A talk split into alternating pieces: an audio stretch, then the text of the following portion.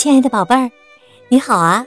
我是小雪老师，欢迎收听小雪老师讲故事，也感谢你关注小雪老师讲故事的微信公众账号。下面呢，小雪老师带给你的故事名字叫《巨无霸的头发》。巨无霸的头发什么样子呢？难道和普通人的头发有什么不一样的地方？一起来听故事吧。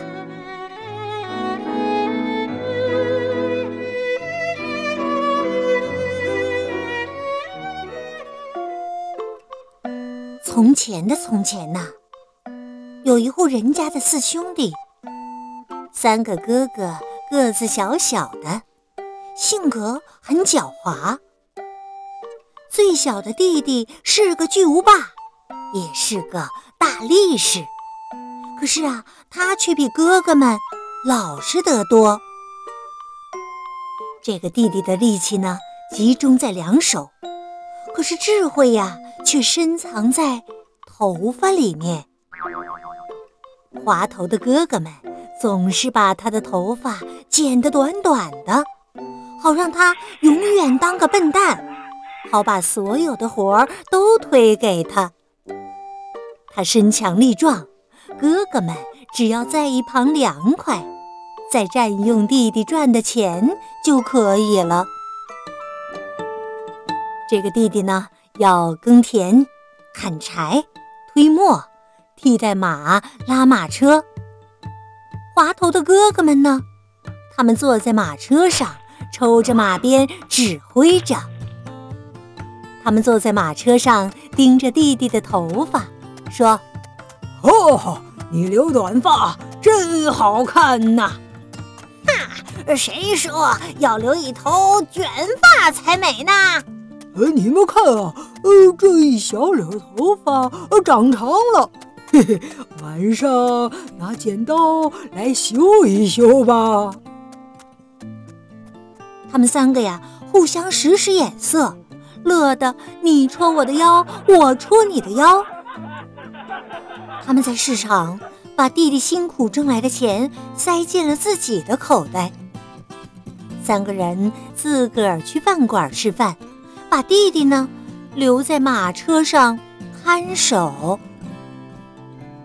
吃的方面呢，他们倒是对弟弟很慷慨，好让他多干些活儿啊。他渴了就给他水喝。有一天呢。巨无霸弟弟生病了，这下啊，哥哥们可担心了。担心什么呀？担心他死了，再也不能被自己利用了呗。他们就花钱请来镇上最好的几个医生给他看病。哥哥们还亲自给他喂药，那都是一些很贵的药啊。又把早餐端到他的床上伺候他。他们把他的枕头摆好，为他盖被子，一边说：“你看我们对你多好啊，所以你可别死啊，这样对我们，呃，对我们很不公平啊。”哥哥们呢，只是担心他的健康了。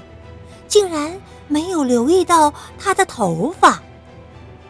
现在，他有足够的时间把头发留长，留到从来没有过的长度。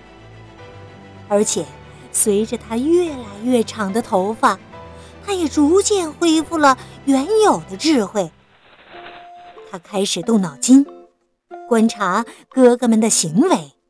还会计算二加二、四加四各等于多少？他终于明白了哥哥们有多么坏，他自己又是多么傻。但他也知道，先别说什么。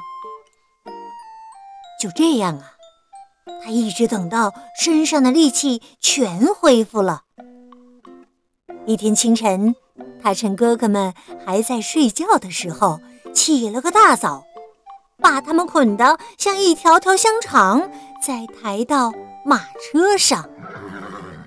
亲爱的老弟啊，呃，你要把我们呃载到哪儿去啊？是啊，你要把你亲爱的老哥们载到哪儿去啊？你们待会儿就知道了。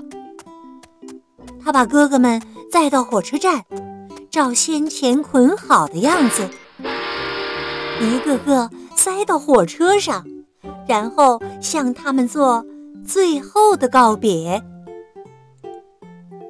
你们走吧，别再出现在这儿了。你们已经把我骗得够惨了，现在该换我当这儿的主人了。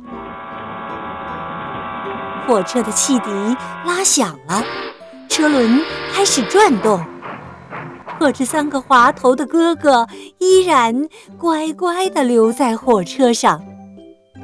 后来呀，再也没有人看见过他们了。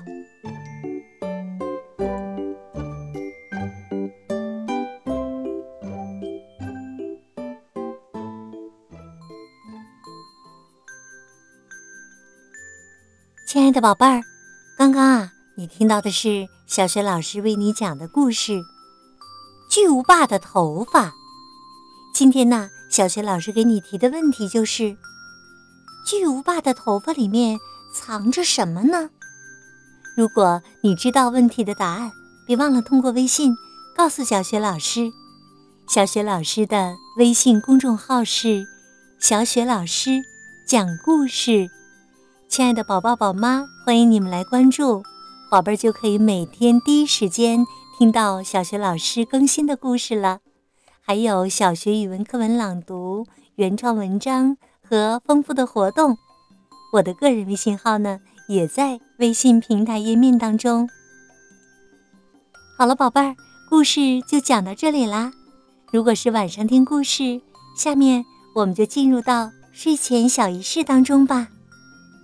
和你身边的亲人道一声晚安吧，给他们一个暖暖的抱抱。然后啊，盖好被子，闭上眼睛，想象着身体特别的柔软、放松。祝你今晚做个好梦。明早的叫醒节目当中，我们再见，晚安。